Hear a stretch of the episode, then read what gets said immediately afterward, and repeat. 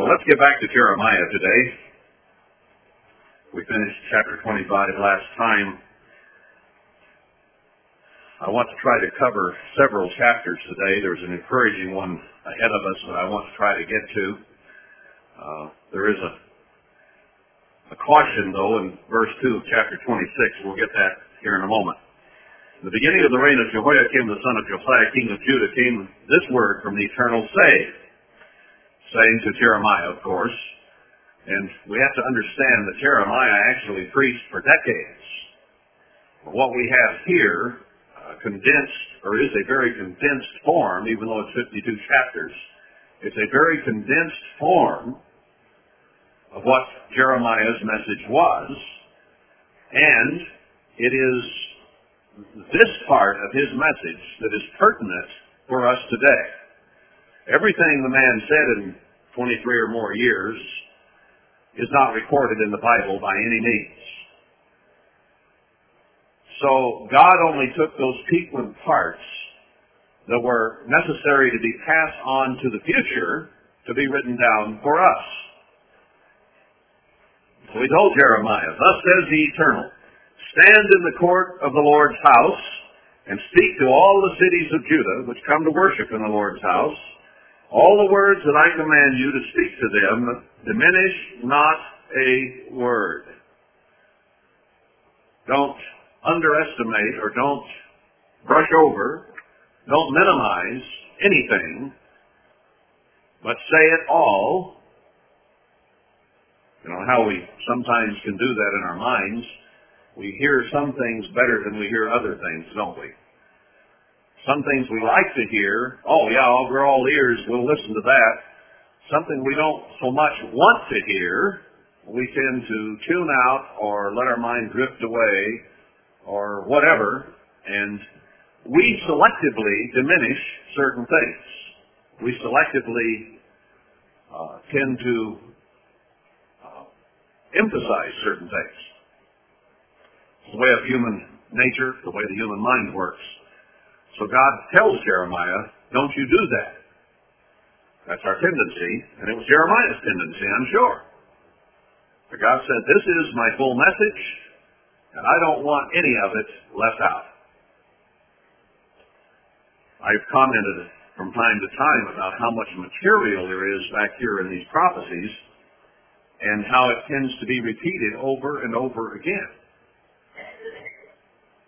Why? Why not just say it once and be done with it? That's not enough for you and me. That's why. God has repeated it over and over again because we are very slow to learn and very slow to change. And we are very stiff-necked, stubborn, and rebellious. We have our own approach, our own view, and we do not want to hear sometimes what God has to say. That's just the way we as humans are, and we heard that, that in the sermonette, that historically that is the case. Repetition is one of the strongest forms of emphasis. He said, don't diminish a word. If so be, they will hearken and turn every man from his evil way, that I may repent me of the evil which I purpose to do to them because of the evil of their doings. And you shall say to them, Thus says the Lord, if you will not hearken to me, to walk in my law, which I have set before you, to hearken to the words of my servants the prophets, whom I sent to you both rising up early and sending them, but you have not hearkened. The law and the prophets fit together beautifully because the law tells us God's way of life. And Christ expanded upon that law in Matthew 5, 6, and 7, expanding it into the spiritual realm in a way that it was not expanded in the Old Testament to include not every action but every thought even. Actually, both now. The law is there to tell us how to live, what God's way of life is. And Christ and the apostles explained, really, the law in the New Testament church and how it applied from that time forth with the Holy Spirit and God's raising the standard higher. But the law, the very basis of God's way of life, is what it's all about. Then God sent the prophets because people would not be willing to understand or keep the law. And so we have today a situation where people are trying to diminish the law. They're trying to do away with the parts they don't like or find a way to explain it away so they don't have to do it. But the prophets are here to tell us that that's the wrong way to go. And the prophecies get very specific in parts of God's law that people don't like or want to do away with. We all have our different approaches, don't we? Some things you don't mind doing. Other things are difficult for you. Some other people may have strengths and weaknesses in different areas than you do because we're all a little different. And yet we tend to overall have the same problems when it's all said and done. So God sent the prophets to tell us of our stiff-necked, rebellious approach and how we would try to do this, that, or the other thing to find a way around those parts that do not appeal to us. But God doesn't allow that. He doesn't allow that. And someday, those who try to find ways to circumvent different parts of God's law are going to be called to account for it. It is going to happen. You have not hearkened. Verse 6, Then will I make this house like Shiloh, and will make this city a curse to all the nations of the earth. Speaking of physical Israel and the church again. Shiloh 30,000 people died in one day. That's why I keep using the example of Shiloh. It's going to be devastation. And spiritually speaking, the church is being devastated today, and the nation is about to be. So the priests and the prophets and all the people heard Jeremiah speaking these words in the house of the eternal. God said, go, talk to them, don't diminish a word I have to say, tell them if they don't straighten up, I will make their temple, their house, this place like Shiloh. Dead bodies littering the streets. You'd have thought that would have really gotten their attention. They said, oh man, I think we'd better repent. Wouldn't you? All right, let's read on. So the priests and the prophets and all the people heard Jeremiah speaking these words. They heard it. Verse 8, Now it came to pass when Jeremiah had made an end of speaking, all that the Eternal had commanded him to speak to all the people, but the priests and the prophets and all the people took him saying, You shall surely die. We are going to kill you, Jeremiah. We don't want to hear that we are going to be destroyed if we don't obey the law of God. Now, what could be more really innocuous than telling people, God who created you desires that you live the way He wants you to live, or you will die. What's so bad about that? Wouldn't that be a good thing? All God said, He put you on this earth, gave you a beautiful green place that would produce crops, would have one friendly, wonderful animals, Everything was beautiful. Mosquitoes didn't bite. And the very first people that he put there said, I think there's a better way. And it went downhill from there. And still today, we do not want to hear God's ways. God says keep the Sabbath, they'll keep Sunday or Wednesday or Friday. They'll depart from the true God. Kip says, keep my feast. They'll dream up Easter, Christmas, Halloween, how, uh, Valentine's Day, you name it. He says, I gave you everything, give me 10% back. They'll try to find a way out of it. Instituted from the very beginning. We don't want to give God 10% of what He has given us back. Well, find a way to try to do away with that. Can't do it. Can't do it scripturally. But if you're against something and don't want to do it, you'll find a way. Whatever God says, it seems we resist. That's human nature. We just don't want to do it. Or we have our excuses, whatever they may be. But God is making the church like Shiloh.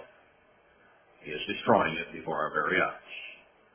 And if we are not willing to accept His ways and all His words, not just the ones that we prefer, He will destroy us, and it doesn't make any difference where we are. Whether we're in this group, this room, today, or not, It does not matter. They wanted to kill Jeremiah, didn't want to hear what God had to say. Who has more to give us than God? Pray tell. Who can give us eternal life? Who can give us a life without any tears, any pain, any hardship, any heartache, any trouble? Who can, even in this life, give us blessings if we will turn with our whole heart to Him and His Word? You see, when we reject any of His words, we're rejecting Him because he's God and those are his words. We can't be selective and say, well, I accept God, I just reject this, this, and this. Can't do that. We're to live by every word of God. None have been done away with. The principle applies in everything. So they immediately wanted to kill Jeremiah. Verse 9, Why have you prophesied in the name of the Lord, saying, This house shall be like Shiloh, and this city shall be desolate without inhabitant? Surely, they thought, this couldn't be the word of God. We're okay. Isn't that what we hear in the church today? We're okay. Why would God do that to us? And yet it is being done to us. It's too late to say, why would God do that to us? It's already happening. And yet so many are not willing to accept what God is doing and understand it's coming from Him.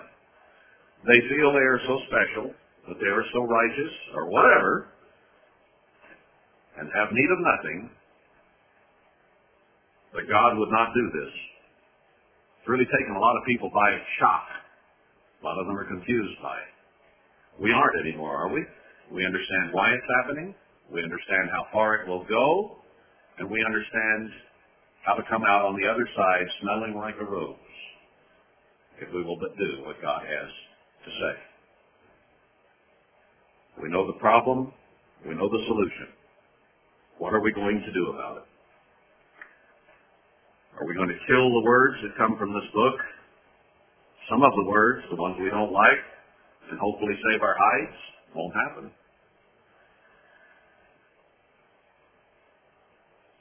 When the princes of Judah heard these things, then they came up from the king's house to the house of the Eternal and sat down in the entry of the new gate of the Lord's house. Then spoke the priests and the prophets to the princes and all the people, saying, This man is worthy to die, for he has prophesied against this city, as you have heard with your ears. Do most of the ministers in the church today want to hear that we'd better repent or we're going into the tribulation. No, they don't. They want to hear, and they say it themselves so that their ears can hear it. We're okay, I'm okay, and you're okay if you're with me, okay? That's the message they get. That's the message these people wanted to hear. So they said, this man's worthy to die, for he's prophesied. Then spoke Jeremiah 12 to all the princes and all the people, saying, The Eternal sent me to prophesy against this house and against this city all the words that you have heard.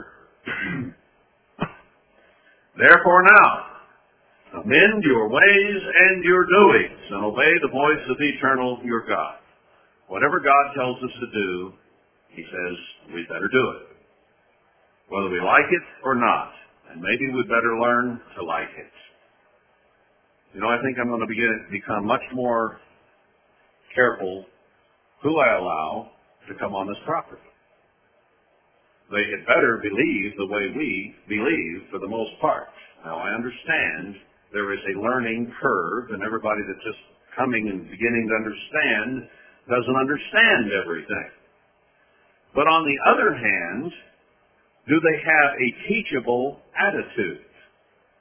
If they're coming here then they need to agree one way or another, sooner or later, with what we teach, preach, believe, and are trying to live. If they don't, they're going to make themselves very uncomfortable, and it isn't in their best interest to come here if they're not going to agree with what we're trying to do. So do yourself a favor and don't come here unless you have a teachable attitude. The, the key is attitude. It always has been. Mr. Armstrong always said, attitude is everything. If someone is willing to learn, ready to listen, recognizes someone might have been given something that is important, and have a humble, teachable attitude, that can be worked with. But when people come to promote their own ideas, to teach, to teach rather than be taught, and are full of vanity, ego, and spiritual pride, then they're not going to fit in too well.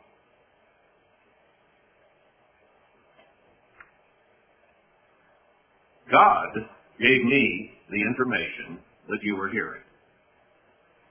It Came from Him. He opened my understanding to what we are teaching.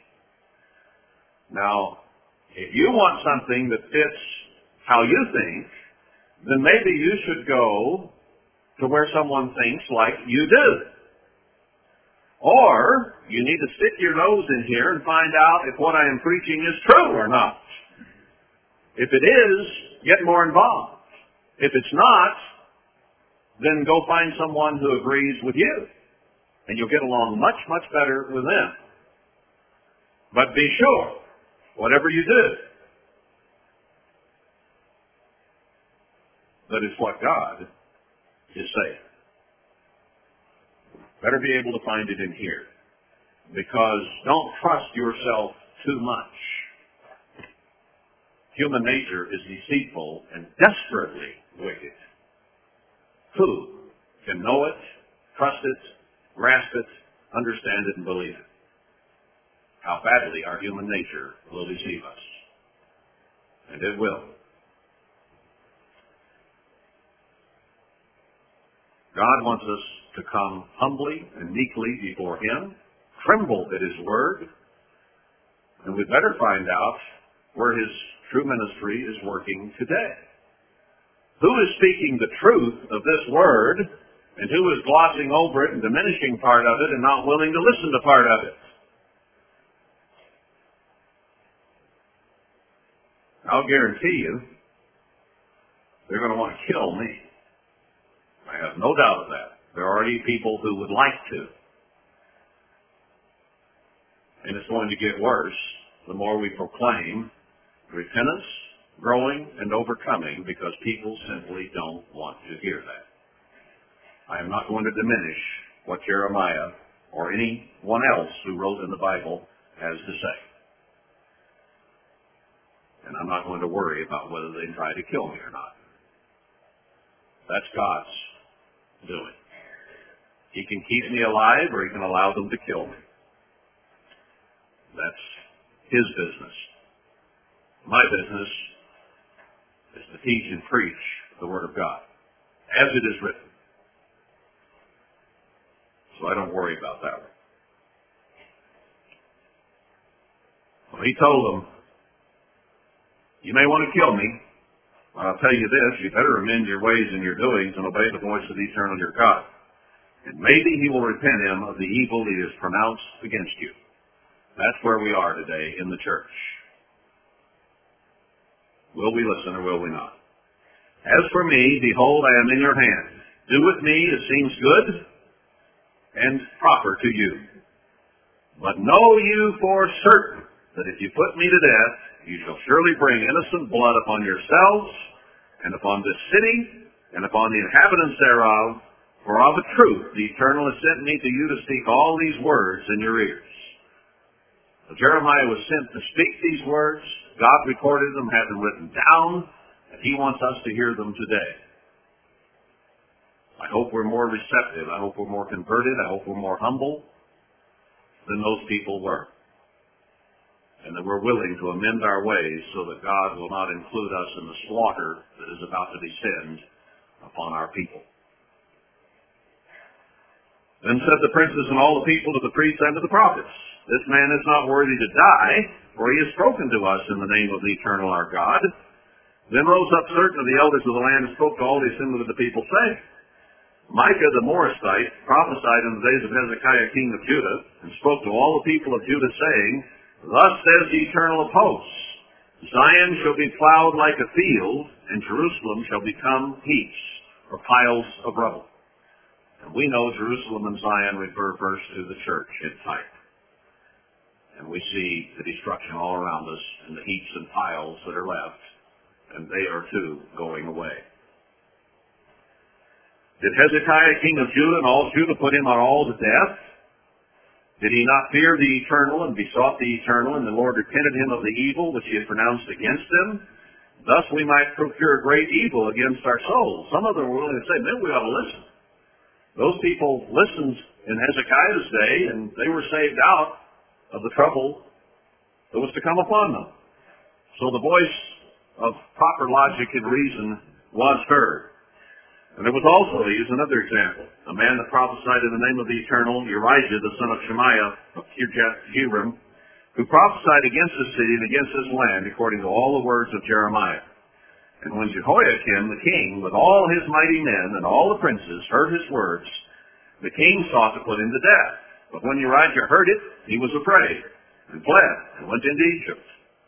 And Jehoiakim the king sent men into Egypt, namely Elnathan, the son of Achbor, and certain men with him, unto Egypt. And they fetched forth Urijah out of Egypt, extradition, if you will,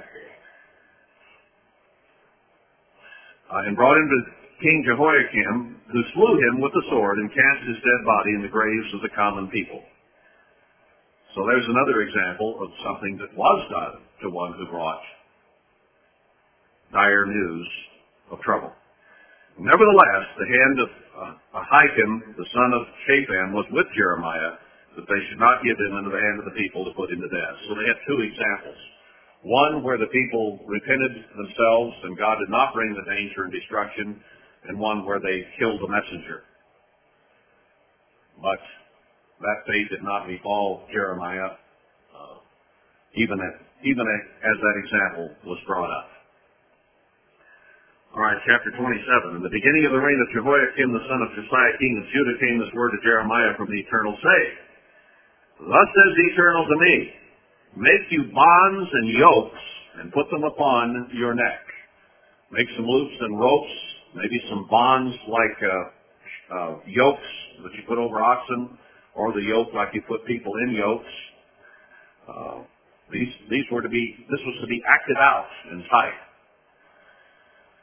Send them to the king of Edom, to the king of Moab, to the king of the Ammonites, and to the king of Tyre, to the king of Zidon, by the hand of the messengers which come to Jerusalem unto Zedekiah king of Judah. In other words, send them all about the country to the Gentiles around you as well as to the nations of it, the peoples of Israel.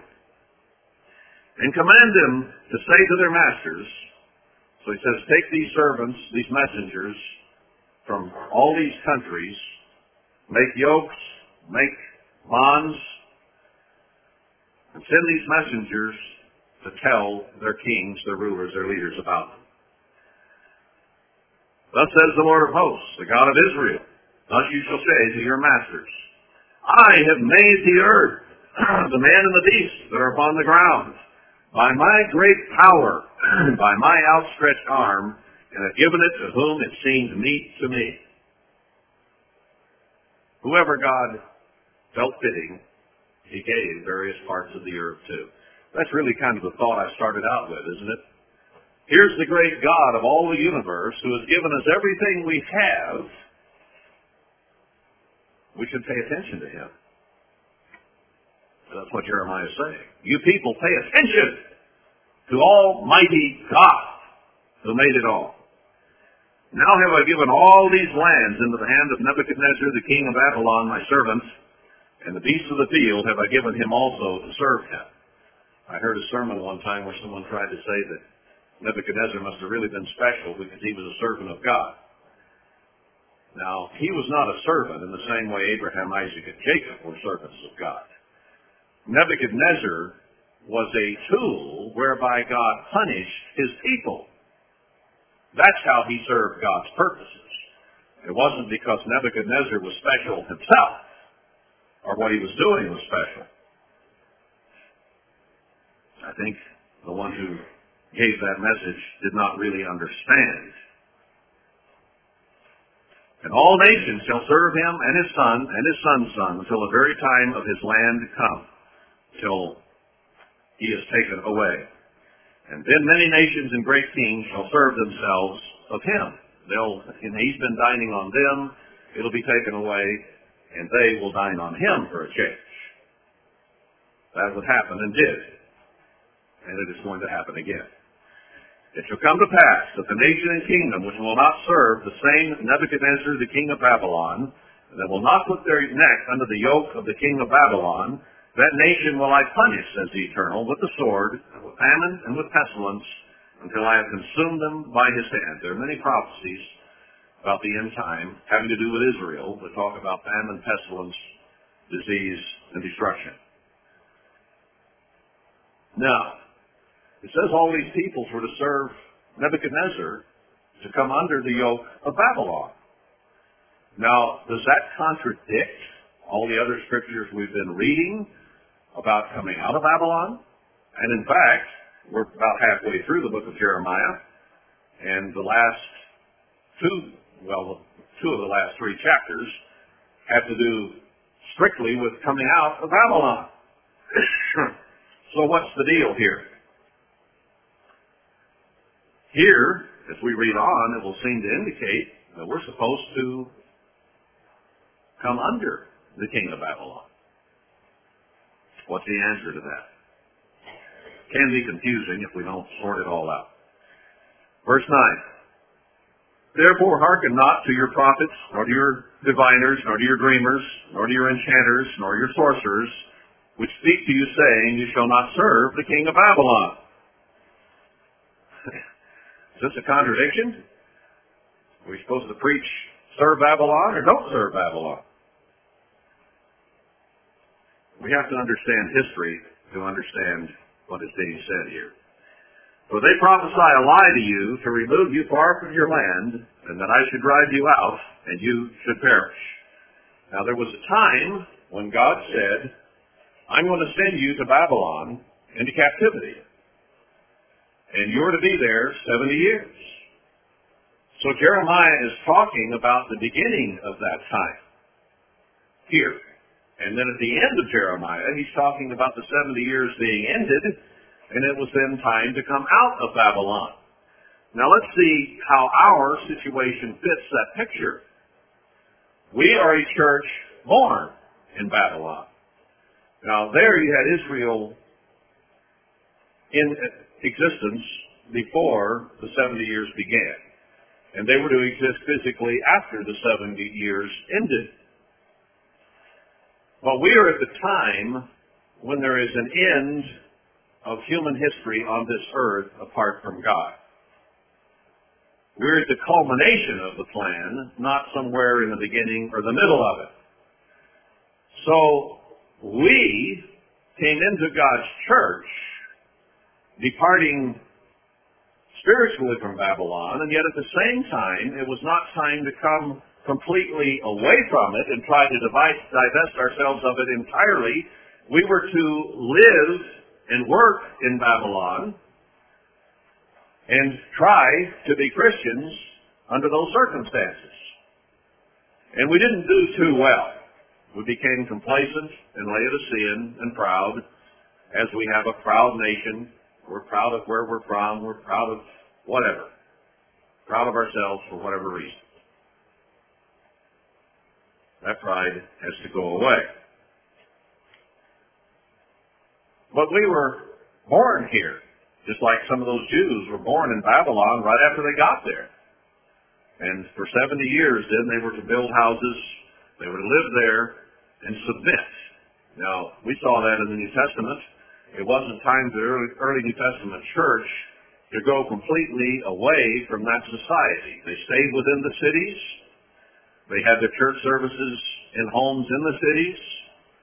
Uh, they had to deal with the world around them, and yet God was not taking them out of it at that time. but they had extreme difficulty not following their old customs and their old ways in the society and culture around them. So they were constantly admonished not to act as they used to before they were converted, all through the New Testament. And Christ said to render to Caesar that which is Caesar's, remember the coin. And that Paul spoke there in the book of Romans quite clearly that they were to honor and give respect to those who had been put in charge. In other words, they were to dwell there. They were to accept the government that was around them, not be in opposition to it, not become militiamen or skinheads or sovereign citizens or whatever you might want to go after. That is not what God desired of them. Live peaceably within the system, pay your taxes, give them the respect that they are due and that God allowed them to be there. And up to this point, that's where we've been in this nation. The church was born here. A great work was done with this nation, America, as the basis for that, and we had to have the Babylonian dollar, we had to have the Babylonian culture and society and broadcast and TV ability to accomplish that. So God let us do that work while we were yet in the captivity of Babylon. And here we have been now for approximately 70 years. So Jeremiah 26 and 27 was speaking historically to those Jews taken physically captive, but it's also speaking to us who have been in the captivity of it, under its rule, these 70 years of the end time church. So he's telling us what our attitude was to be while we were here, and the New Testament backs that up. Then we have additional information that tells us what to do when the 70 years are finished, which I believe that they are or about to be.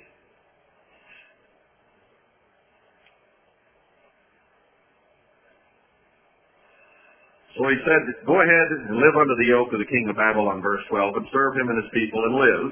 Why will you die, though you and your people by the sword, by the famine, and by the pestilence, as the Lord has spoken against the nation, will not serve the king of Babylon? Now we need to keep in mind also that Washington, D.C. was formed and established by Babylonians. Freemasons laid out the city. They laid out the Roman uh, architecture of the city. It all came from the Babylonian system.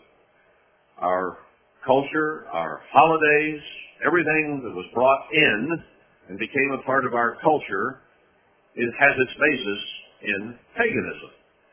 Even the founding fathers of our country who understood something about a God who was a creator and considered the Bible in laying out the government of this country still were not truly Christians, most of them.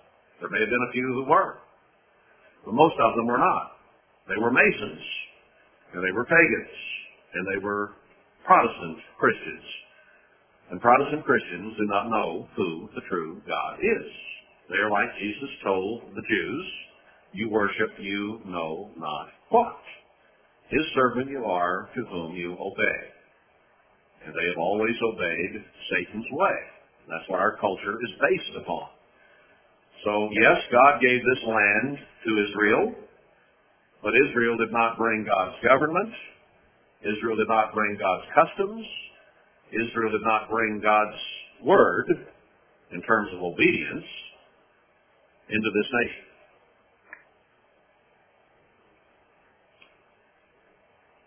Why will you die? Therefore hearken not to the words of the prophets that speak to you, saying, You shall not serve the king of Babylon, for they prophesy a lie to you. Those people were told that they were to go to Babylon and live there 70 years. That that was their punishment. And if they stayed behind, they would be destroyed. And many of them were. Like Gedaliah, who was there to lead the ones who had been left behind. He was killed. In other words, we have to listen to what God has to say. There was a time here in the Church of God at the end that we needed to go ahead and knuckle under and do what has been set before us and come under this yoke. There is a time, like Isaiah 52, where he says, break the yoke from off your neck. Don't lay down and be walked on anymore, but break it.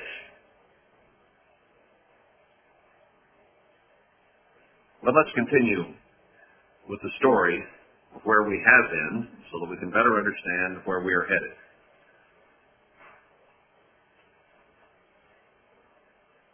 See, verse 16. Also I spoke to the priests and all the people saying, Thus says the Eternal, hearken not to the words of your prophets that prophesy to you, saying, Behold, the vessels of the Lord's house shall now shortly be brought again from Babylon, for they prophesy a lie to you.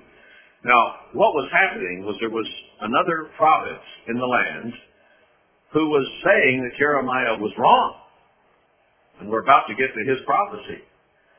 So whatever Jeremiah said, this other guy would stand up and dispute.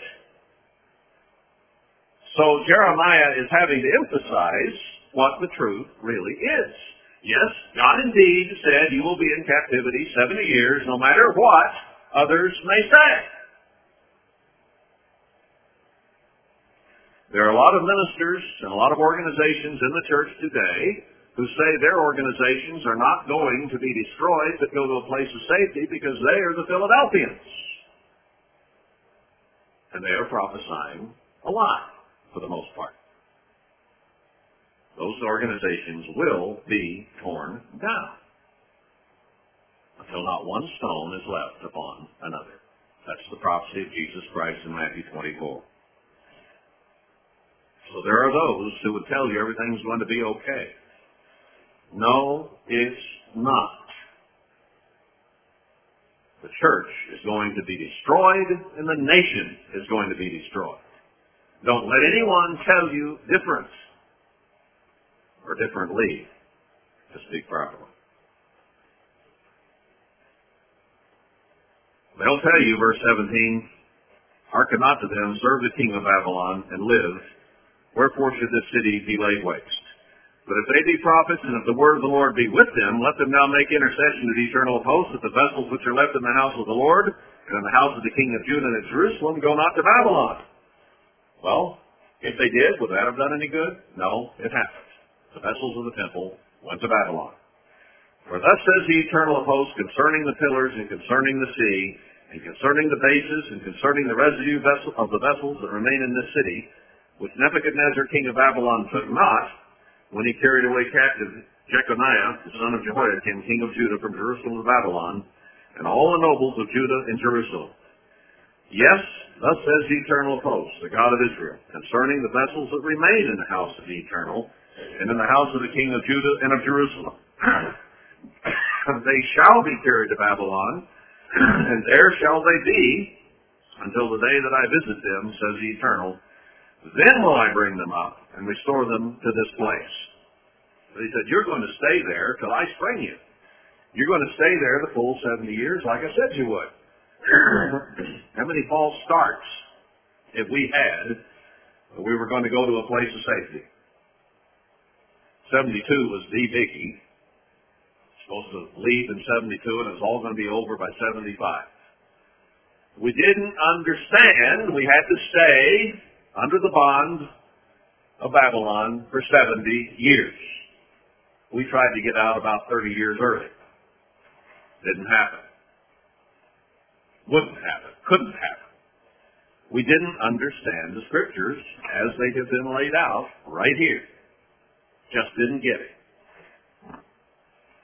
So we thought 72, and then some said 82, and then others said different times, a different you know, we were always on the gun lap, and we're always going to go to a place of safety.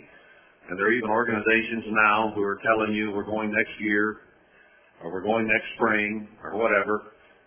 And the, the years and the springs and the Passovers keep going and keep going, and they haven't gone yet. And maybe they won't go. Maybe they'll be left behind and go into the tribulation because of being deceived.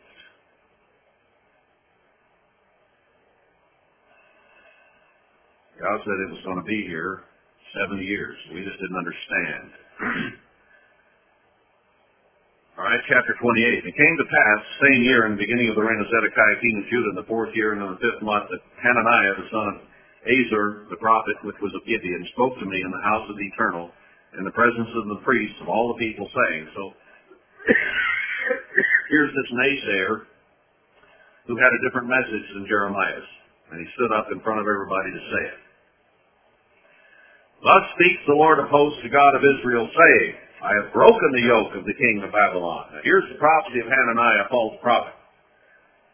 Now he says, here is the word of God. And it wasn't the word of God. We must be careful. We must be careful. This man thought he has the word of God. He trusted in his own ideas. And he had not been given the word of God from God. Well, here's his prophecy. I've broken the yoke of the king of Babylon. Within two full years will I bring again into this place all the vessels of the Lord's house that Nebuchadnezzar king of Babylon took away from this place and carried them to Babylon. And I will bring again to this place Jeconiah the son of Jehoiakim king of Judah with all the captives of Judah that went into Babylon, says the Eternal, for I will break the yoke of the king of Babylon. He's speaking for God here. He keeps invoking God's name and saying he has a message from God. Boy, we better be careful. Then the prophet Jeremiah said to the prophet Hananiah in the presence of the priests and in the presence of all the people that stood in the house of the eternal. Even the prophet Jeremiah said, Amen, the Lord do so. The Lord perform your words which you have prophesied to bring again the vessels of the Lord's house and all that is carried away captive from Babylon into this place. Said, say on, brother. You think that's right? Maybe it'll happen more power to you, whatever. But hear this. Verse 7. Nevertheless, hear you now the word that I speak in your ears and in the ears of all the people. Well and good what you think is your message from God. The prophets that have been before me and before you of old prophesied both against many countries and against great kingdoms of war and of evil and of pestilence the prophet which prophesies of peace, when the word of the prophet shall come to pass, then shall the prophet be known that the Lord has truly sent him. So be careful. You're preaching peace here and just a short captivity of two years and everything will be fine and hunky-dory again. If that happens, then we'll listen to you.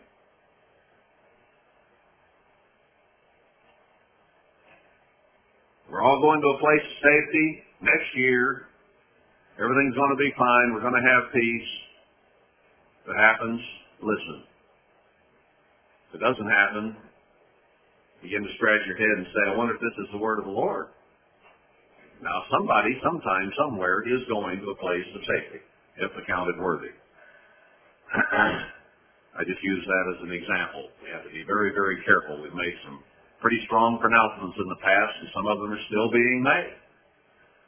What are they coming right out of the Scripture? Do they reflect Scripture? Or do they reflect people's own imaginations and their own ideas based on who they think they are? Then Hananiah the prophet took the yoke from off the prophet Jeremiah's neck and broke it. He didn't like Jeremiah's message, and that he was going to have to wear a yoke based on a 70-year captivity. And Hananiah spoke in the presence of all the people, saying, Thus says the Lord. He, he's pretty adamant, isn't he? Thus says the Lord.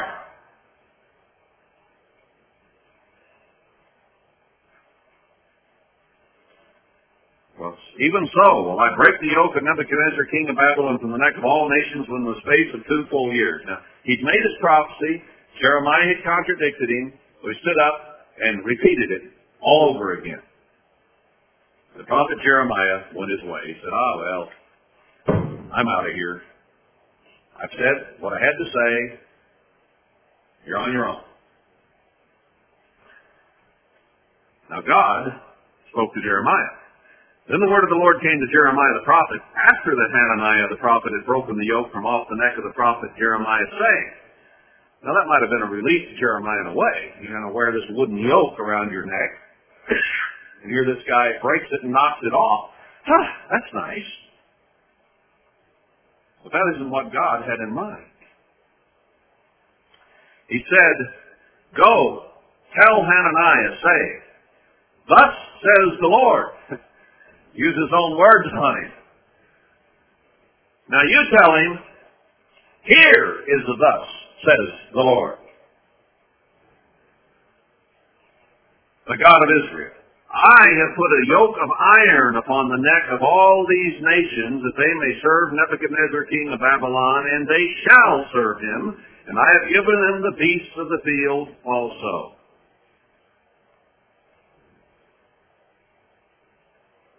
God is the one who has allowed the Babylonian Empire to take over Israel. And God is the one who's going to cause Babylon to be destroyed when the time comes. But in the meantime, it is God's decree that America, as the modern day Babylon, would rule over these peoples and they would have to do what we say. And it's going to be that way until God destroys our country and its Babylonian ways. And I don't think it's far off because we, the spiritual people of God, have been living under Babylonian rule now for about 70 years.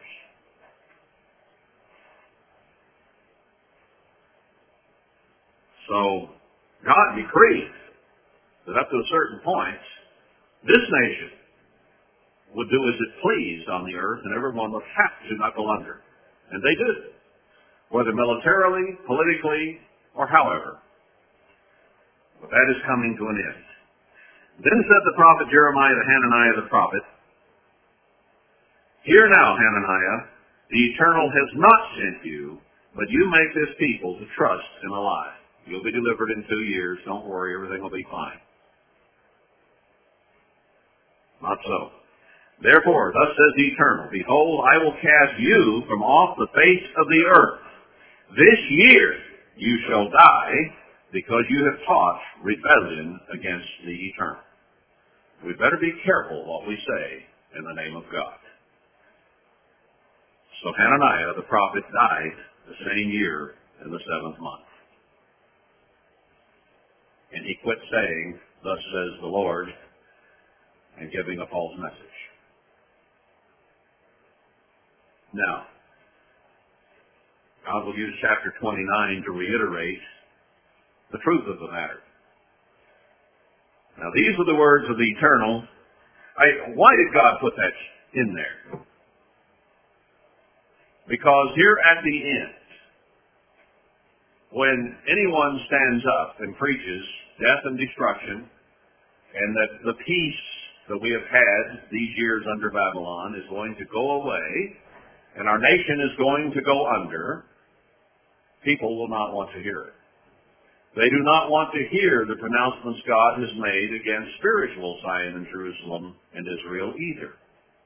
They don't want to hear it. It destroys their sense of peace and blessing from God and living under His grace, and everything's going to be just fine with us. It's not going to be that way. So God put this in here to say there would be those who will try to give you a soft message. And that's mentioned in other places. They want to hear the smooth, easy things. They really wanted to hear Hananiah, didn't they? But God told him he'd die, and he did, and that stopped. So I think it's a very good lesson that God put that chapter in there uh, to show that there was opposition to Jeremiah, but God's will prevailed. He is the God of heaven and earth and creation. And his words that he's written here cannot be denied. Okay, now these are the words, chapter 29, of the letter that Jeremiah the prophet sent from Jerusalem to the residue of the elders which were carried away captives, and to the priests, and to the prophets, and to all the people whom Nebuchadnezzar had carried away captive from Jerusalem to Babylon. He was still in Jerusalem, and he sent a letter to everyone that had been taken away.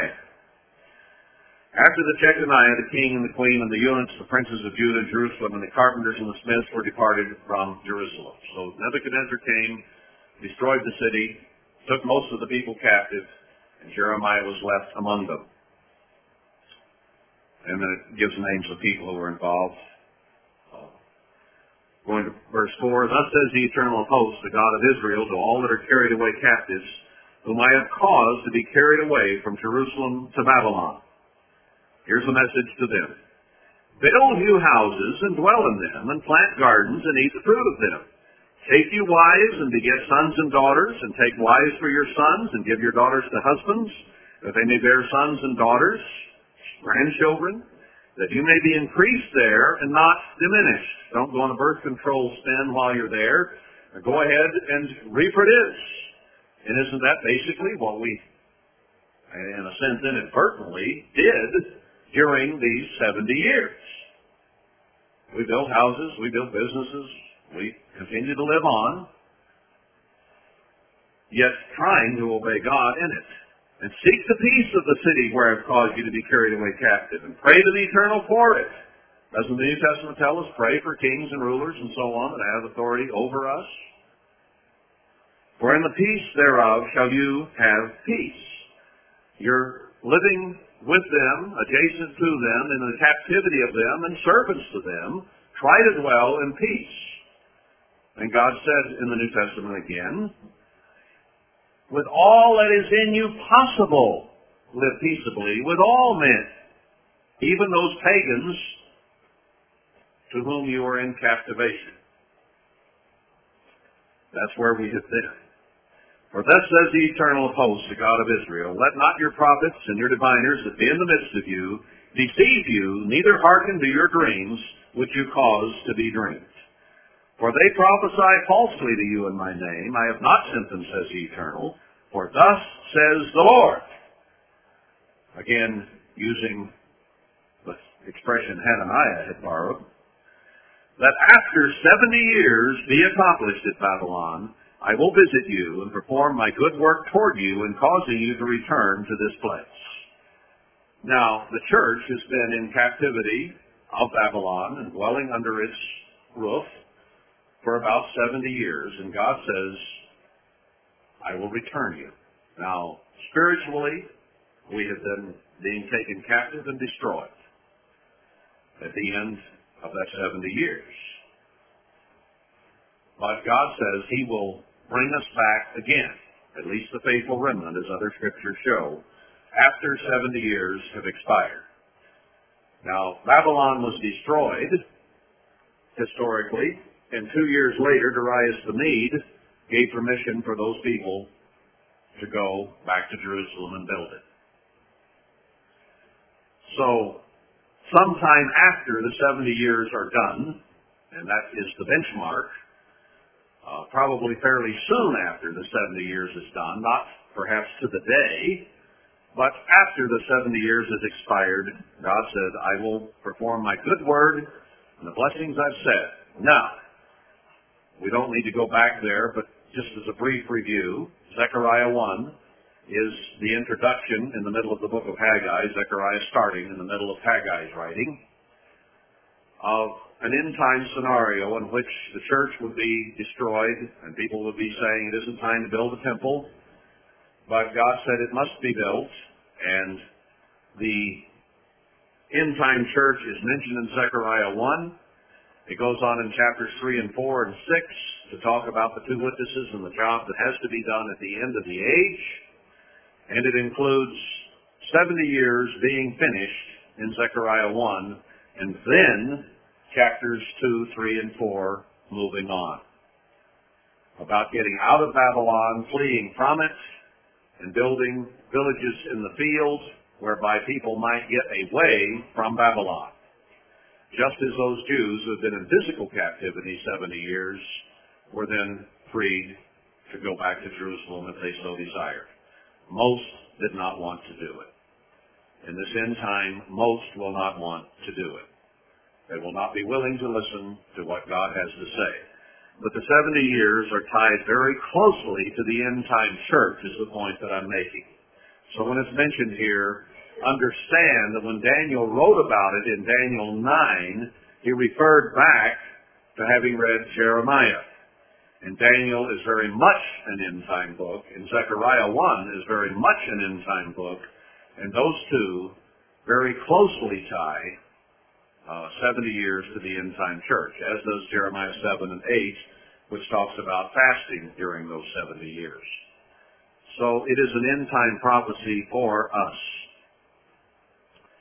And he says that he will cause a return of the remnant here in the end time after 70 years is finished. That we'll be able to leave Babylon, we'll be able to serve God without being under their rule anymore.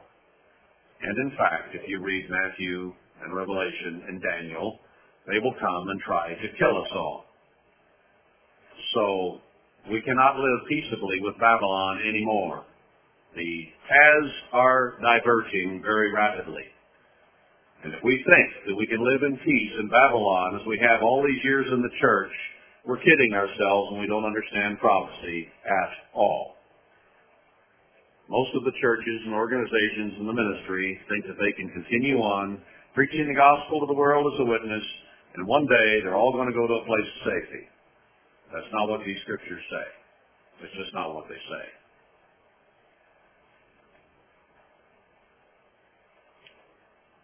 God said, after 70 years, I'll perform my good work to you in causing you to return to this place. Now, if he ties it to the 70 years and it's shortly thereafter, even if it, even as it was within two years after Babylon fell anciently, then it has to happen fairly soon after the seven years and this end time expired. Verse 11, For I know the thoughts that I think toward you. God knows his own mind. He said, you may not understand, but he said, I know the things I think about you. Now he's given us some very dire prophecies, hasn't he? But he said, my desire, my will, my purpose in the end is good for you. If you'll just do what I say. I know I have thoughts of peace and not of evil to give you an expected end. I really have your best interests in mind. What does the New Testament say? All things work together for good for those who love the eternal and fulfill his purposes. Bad paraphrase, but that's close.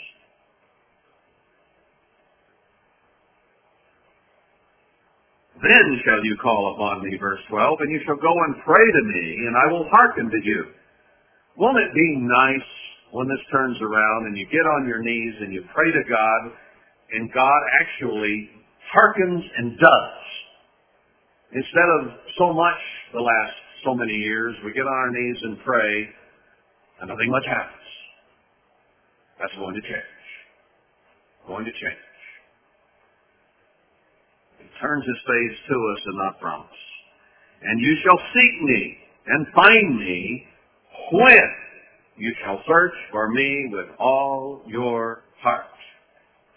There's a contingency here. We may think we're doing it with our whole heart, but we have to consider how deceitful and desperately wicked human nature is. And we're, when we're willing to bypass or minimize some of the words of God, the ones that we don't like, and find a way around them, then we're not seeking God with our whole heart. We still have an attitude. We may think we are, but are we truly in the way that He wants? That's the question. But He says when that happens, when we truly seek Him with our whole heart, we will find him. And I will be found of you, says the Eternal, and I will turn away your captivity. And I will gather you from all the nations, from all the places where I've driven you, says the Eternal, and I will bring you again into the place where I caused you to be carried away captive. People have been leaving the church, cut off from the church, leaving the doctrines of God, wholesale by the tens of thousands over the last 20 years. God's going to regather the faithful remnant of that church. Other places tell us that. And this tells us not in quite those same terms, but we'll go back where we came from to the true church, but we'll have a different attitude. See, it's all about attitude, isn't it? What's different between someone seeking God with his whole heart and someone who is doing it feignedly with lip service?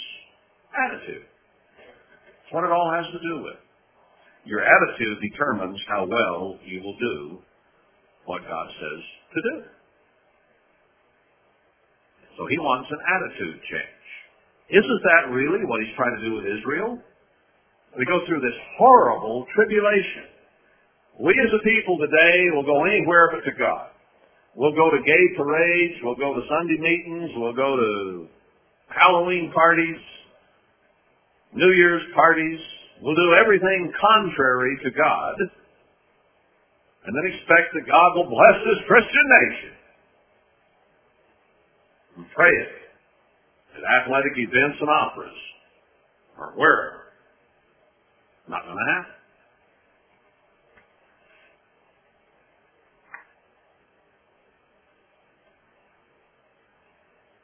He promises we will obey with our whole heart. He'll restore us.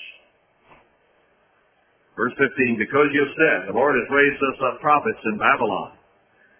Know that thus says the eternal of the king that sits upon the throne of David, and of all the people that dwell in this city, and of your brethren that are gone, not gone forth with you into captivity. Thus says the eternal of hosts, Behold, I will send upon them the sword, the famine, pestilence, and will make them like vile figs that cannot be eaten. They are so evil. God invokes his promises to David and says that they will go into captivity. Now, though there are those today who say they have the key of David and that they will not go into captivity. We shall see. Verse 17, Thus says the eternal of hosts, Behold, I will send upon them the sword, the, the sword, the famine, the pestilence, to be like vile figs, they cannot be eaten, they are so evil.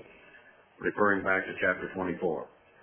And I will persecute them with the sword, with the famine, with the pestilence, and will deliver them to be removed to all the kingdoms of the earth, to be a curse, an astonishment, a byword, to be hissed at, and a reproach among all the nations where I have driven them.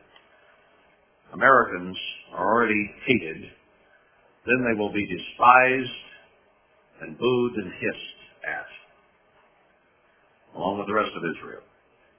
Because they have not hearkened to my word, says the Eternal, which I sent to them by my servants the prophets, rising up early and sending them, but you would not hear, says the Eternal.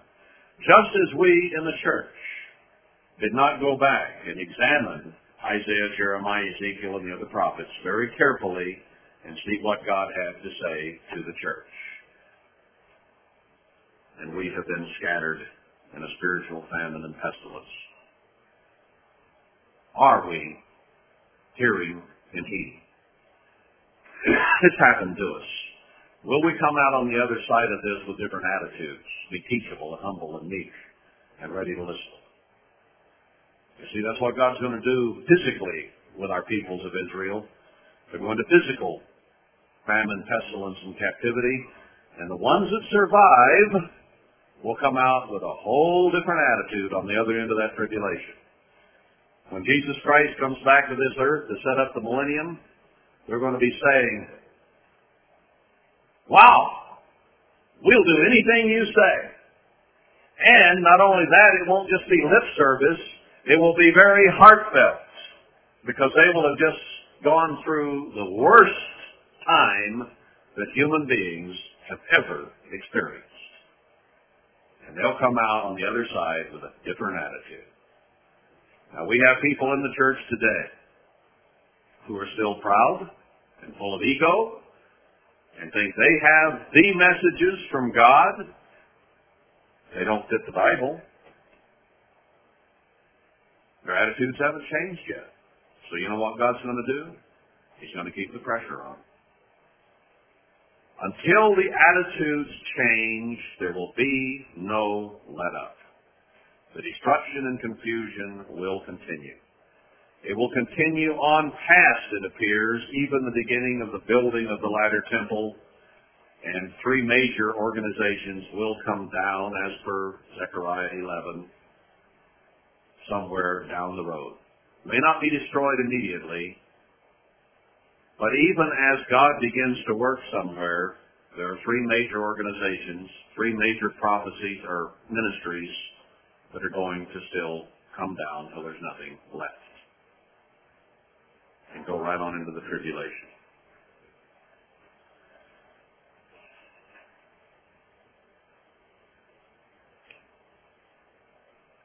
Where was I here now? Wouldn't hear the prophets, verse 19. Verse 20, Hear you therefore the word of the eternal, you of the captivity, whom I have sent from Jerusalem to Babylon. We're in the captivity, the end of the church, of the destruction.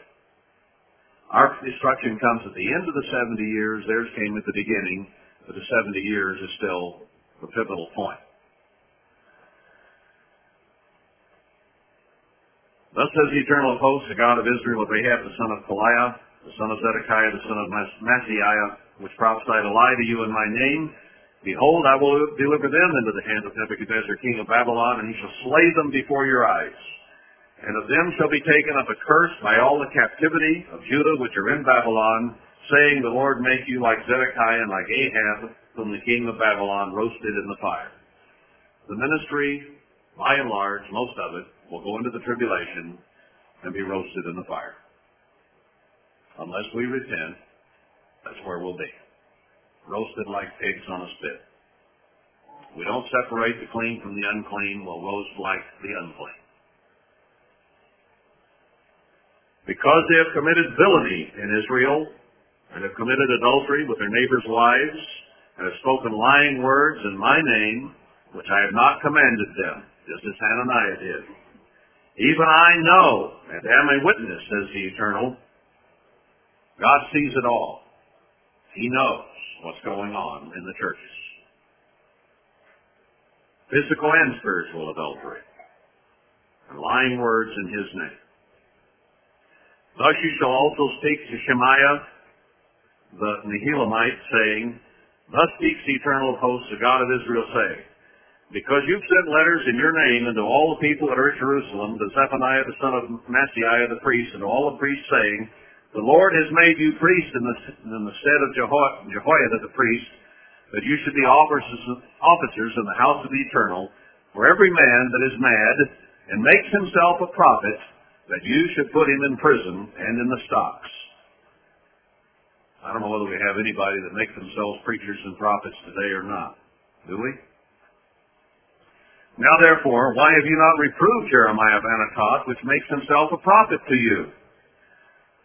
He's saying that Jeremiah is like everybody else. He's making himself a prophet.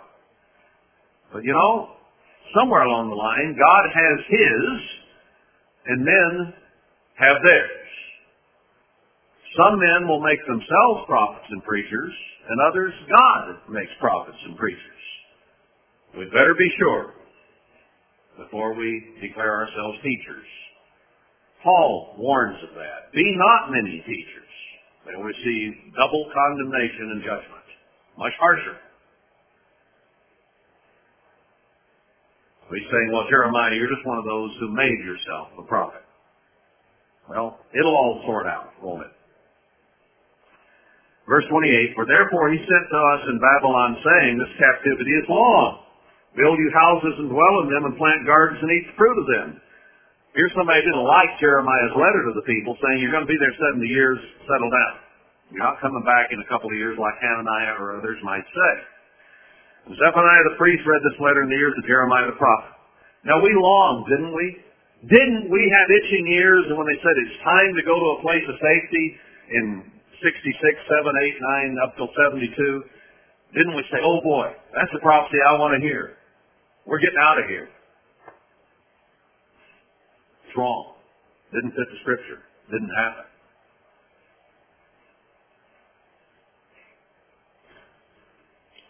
So he said telling you it would be a long time. And he said, don't believe it. Forget Jeremiah. Verse 29, Zephaniah the priest read this letter in the ears of Jeremiah the prophet. Now Jeremiah had been saying it over and over, and Hananiah died, and yet they were still discrediting Jeremiah. Then came the word of the Eternal to Jeremiah saying, Send all of them of the captivity, say, Thus says the Lord, concerning Shemaiah, Shemaiah the Nehelamite, because that Shemaiah has prophesied to you, and I sent him not, and he caused you to trust in a lie. Therefore, thus says the Eternal, I will make, behold, I will punish Shemaiah the Nehelamite and his seed. He shall not have a man to dwell among this people, neither shall he behold the good that I will do for my people, says the Eternal, because he has taught rebellion against the Eternal. He said, Jeremiah, I told you it'd be 70 years. You wrote them. You told them that. That's the way it's going to be. And this man isn't going to be there. He set himself up to have a different message and said it came from God. This is going to happen. Now, I want to go into chapter 30 because there's a lot of hope in it after this. Got to believe the 70 years are important. That's what I, I guess I would summarize these last three or four chapters uh, the 70 years is brought up twice, chapter 25 and 29, and that dovetails with Zechariah 1 and Daniel 9, and it is important for today. And at the end of this, we're going to see again reference made that we're going to understand it at the end of time. It is written for now, that this 70 years that we're reading about isn't just ancient history. It's a now thing, and I believe that we're at the end of it. All right, let's go on. Chapter 30. The word that came to Jeremiah from the eternal say, Thus speak the Lord God of Israel. So the false, false, start over. The false prophets will stand up and tell you, peace, peace. There won't be any. You're going to have problems. Then I will deliver. So he reiterates it. This is the way it's going to be in spite of all that others might say. Thus speaks the Lord God of Israel, saying, Write you all the words that I have spoken to you in a book. Why write it? So others, sometime down the line, can read it. For lo, or behold, the days come, says the Eternal, that I will bring again the captivity of my people Israel and Judah, says the Eternal, and I will cause them to return to the land that I gave to their fathers, and they shall possess it. We'll be given the church back, but it'll be in a different form, and it'll be far better just as physical Israel can come back to their physical lands after the great physical tribulation and repopulate and reproduce upon it. And these are the words that the Eternal spoke concerning Israel and concerning Judah. Now that's speaking to the church, Israel and Judah, spiritually speaking, here at the end. We must get that point. It's all written for us. See, we can't wait until the millennium, brethren. We can't wait. We have to be ready before then. We have to be teachers and kings and priests in the millennium. We have to get ready, be prepared, and be blessed before that ever comes. We have to be prepared to be the leaders when Jesus Christ returns to this earth and takes us back up to the heavens to be married to Him. Those people going to the millennium aren't the bride. The bride has to be prepared ahead of time. We have to be ready.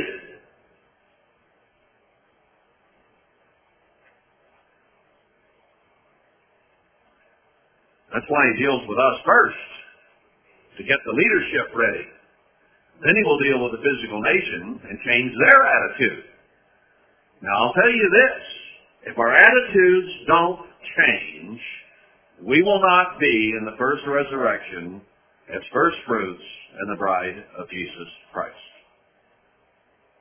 We won't be there unless our attitudes are different than what they were in Worldwide Church of God 20 years ago. We thought we were righteous, but we weren't. We were Laodicean, lackadaisical, Christ will not marry a ho-hum bride. He wants an eager, excited bride whose attitude is in it. That's what he's after.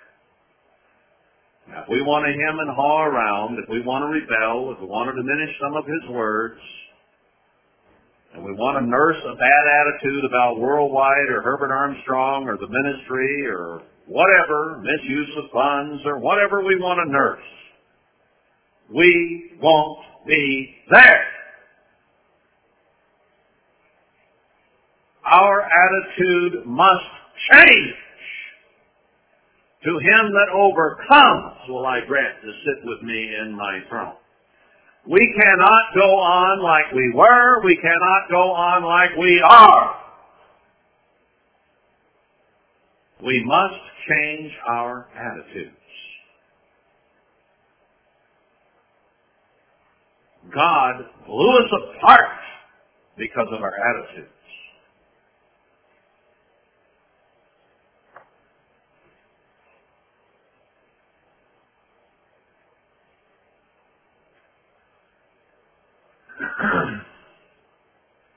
Verse 4 of chapter 30. These are the words of the eternal spoke concerning Israel and concerning Judah.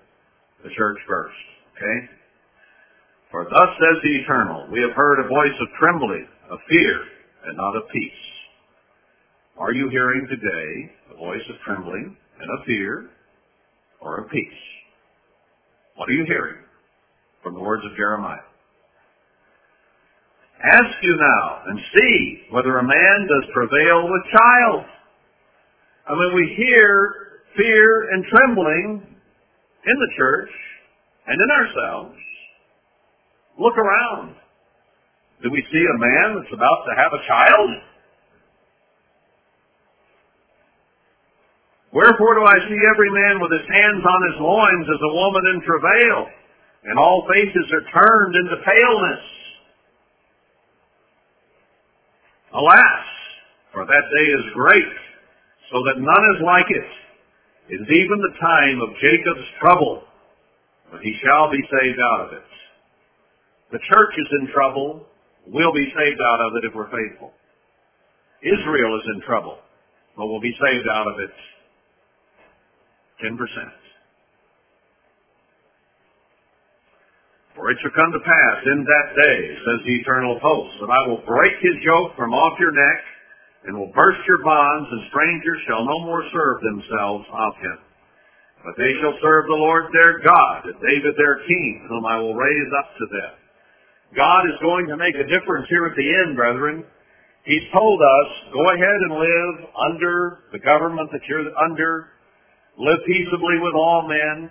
Get along with them. Pray for your leaders. but there comes a point where God is going to break that yoke off our neck and we will be free to obey and serve the Lord God Almighty without any interference from anyone. He will be a wall of fire around us and a covert from the heat. It says back in Isaiah, a man will be a protection from the tempest and from the storm. So God will use men, and he will use his mighty hand as well to make sure that we have the capacity, the opportunity to obey God without interference. Babylon will not be allowed to interfere whatsoever. That time is coming soon. Break the bonds off your neck. But he tells us in Isaiah 52 that we're supposed to be breaking the bond. That we're to get away. And we're going to find out as we go on through Jeremiah, we'll be given that same advice a little later on. But they shall serve the Lord their God and David their king, whom I will raise up to them. God is going to send us leaders at the end time who will have the attitude of David, who will gently lead, help, guide us in the truth. Now we must be warned ahead of time, but it's going to turn more kindly at some point. Now with physical Israel, the original David is going to be raised up from the dead to be their king. But in the meantime, God is going to use with the church his own leaders, and we already know where they're going to come from based on Zechariah 3 and 4 and on the book of Haggai. Therefore, fear you not, O my servant Jacob, said the Eternal, neither be dismayed, O Israel, for lo, I will save you from afar, and your seed from the land of their captivity. And Jacob shall return, and shall be in rest, and be quiet, and none shall make him afraid. God will protect his remnant church when he puts it back together.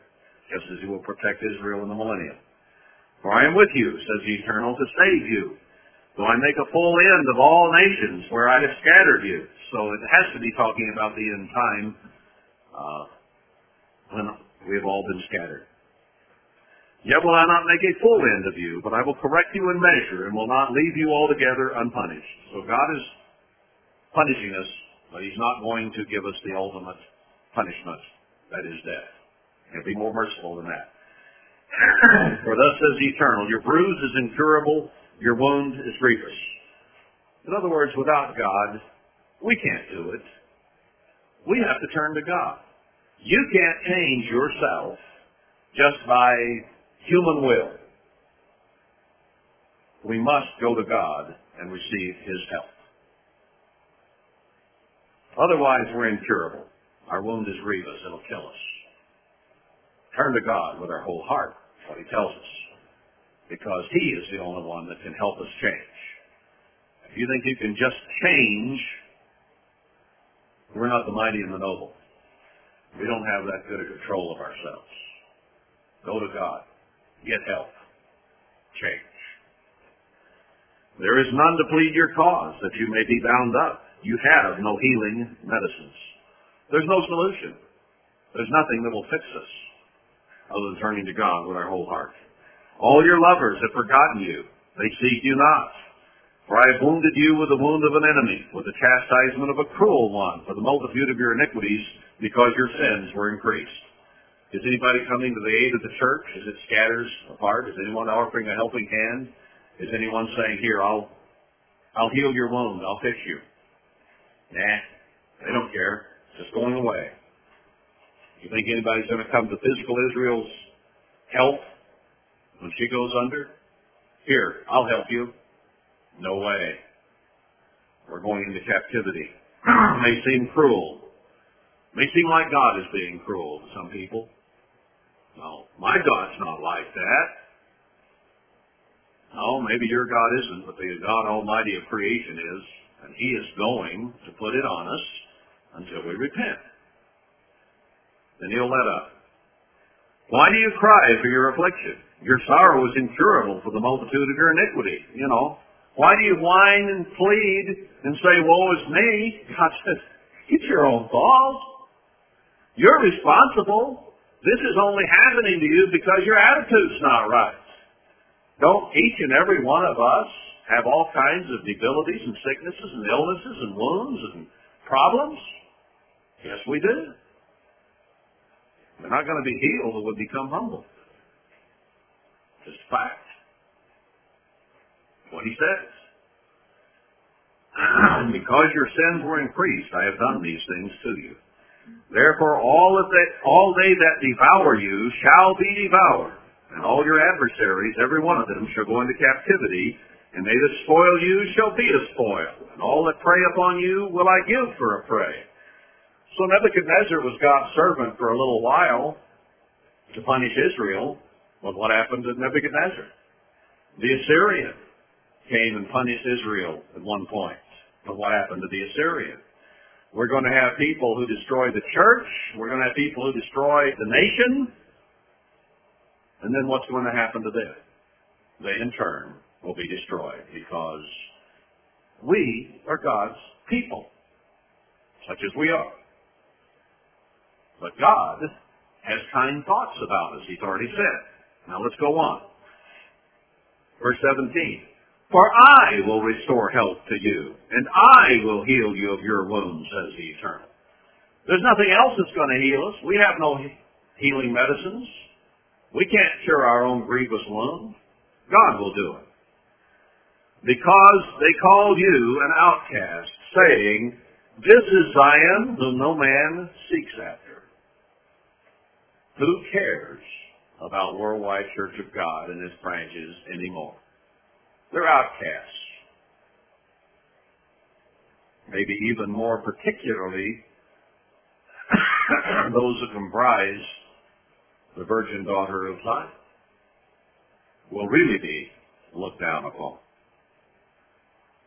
Thus says the Eternal, Behold, I will bring back, or bring again the captivity of Jacob's tents, so that is, I will remove the captivity, and have mercy on his dwelling places, and the city shall be builded upon her own heap. Out of the pile of debris that is worldwide today, God is going to raise a remnant church. Same pile of people. Some will survive spiritually and others will not. Just as physical Jerusalem is going to be destroyed in the end, and a new city built there. And out of them shall proceed thanksgiving and the voice of them that make merry, and I will multiply them, and they shall not be few. God is going to take something small and make it larger. Ezekiel 17 says after Tkach, or Armstrong and Tkach die in Babylon, and Joe Jr. shakes hands but denies God's way, God will take a tender branch from a dead tree, and the dead tree will blossom. Same type of language here. They shall not be few. I will also glorify them. they shall not be small. Their children also shall be as before time, and their congregation shall be established before me. And I will punish all that oppress them. What are the two witnesses going to do when they go out? Fire will destroy anyone who tries to hurt them. God's people are going to be protected those who are supporting that end time work will be protected. Their nobles shall be of themselves, not going to be ruled over by someone else, but those that God appoints will be from that heap of people at the end time. There are those to this day that are preaching that the physical governor of the country of Israel over there today and the chief priest or head rabbi of the Jews are going to be the two witnesses. They're not even converted. Well, there are major preachers in the Church of God today preaching that to this day. No, God says it's going to be from our own little pile of ashes that are left when God gets done destroying the church. The leaders will be from ourselves. Their governors shall proceed from the midst of them. And I will cause him to draw near, and he shall approach to me. For who is this that engages his heart to approach to me? Says the Eternal. Who, who is it that will before, go before God and approach him as our governor? Actually, the New English Bible where it says, I will cause him to draw near. The New English Bible translates that, I will cause them to draw near. So it may be include two, not just one. And you shall be my people, and I will be your God. Behold, the whirlwind of the eternal goes forth with fury, a continuing whirlwind. It shall, it shall fall with pain upon the head of the wicked. God is going to be like a hurricane to this world. The fierce anger of the eternal shall not return until he have accomplished it. In other words, he's not going to, his anger won't dissipate until he's done what he has said he will do. And until he have performed the intents of his heart in the latter days, you shall understand it. Here we are in the latter days. Now we are beginning to truly understand what God is going to do in the church and in the world before we kind of understood what he'd do in physical Israel. Now we understand more what he will do in the church. It says, in the latter days you shall consider it. Now I ask you, who are the latter day saints? Not the Mormons. They've taken a name, but God applies only to His true sainthood, His called out ones. Brethren, we are the latter day saints. We in the church of God. And if we obey and serve God with our whole heart, we'll become the bride of Christ. We have that opportunity. We have the opportunity to be those who survive and are regathered when Jerusalem, the church, has been torn down in heaps with nothing but a pile of junk left. Out of that, God is going to produce leadership for the end time church is a witness against this world. It's coming soon to a theater near you.